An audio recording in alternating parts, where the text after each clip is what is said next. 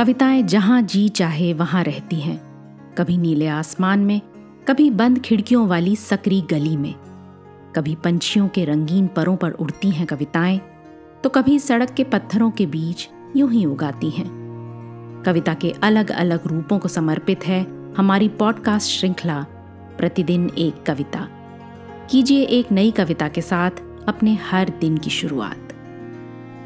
आज की कविता है, थिम्पू, भूटान। इसे लिखा है गुलजार ने। आइए सुने ये कविता कार्तिकेय खेत्रपाल की आवाज़ में। पिछली बार भी आया था तो इसी पहाड़ ने नीचे खड़ा था, मुझसे कहा था, तुम लोगों के कद क्यों छोटे रह जाते हैं? आओ, हाथ पकड़ लो मेरा, पसलियों पर पाँव रखो, ऊपर आ जाओ। आओ, ठीक से चेहरा तो देखूँ, तुम कैसे लगते हो? क्या है? जैसे मेरी च्योटियों को तुम अलग अलग पहचान नहीं सकते, मुझको भी तुम एक ही जैसे लगते हो सब। एक ही फ़र्क है, मेरी कोई चोटी जो बदन पर चढ़ जाए तो चुटकी से पकड़ के फेंक के उसको मार दिया करते हो तुम। मैं ऐसा नहीं करता। मेरे सनोबर देखो कितने ऊँचे ऊँचे कद हैं उनके? तुमसे सात गुना तो होंगे। शायद दस या बारह गुना हो। उम्रें देखो उसकी तुम कितनी बड़ी हैं। सदियों ज़िंदा रहते हैं।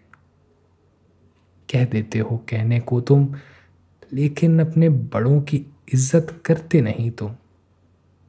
इसीलिए तुम लोगों के कद इतने छोटे रह जाते हैं। इतना अकेला नहीं हूँ मैं जितना तुम समझते हो। तुम ही लोग हो, भीड़ में रहकर भी तन्हा तन्हा लगते हो।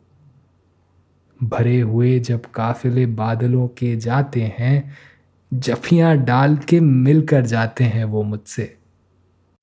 दरिया भी उतरते हैं तो पाँव छू के विदा होते हैं।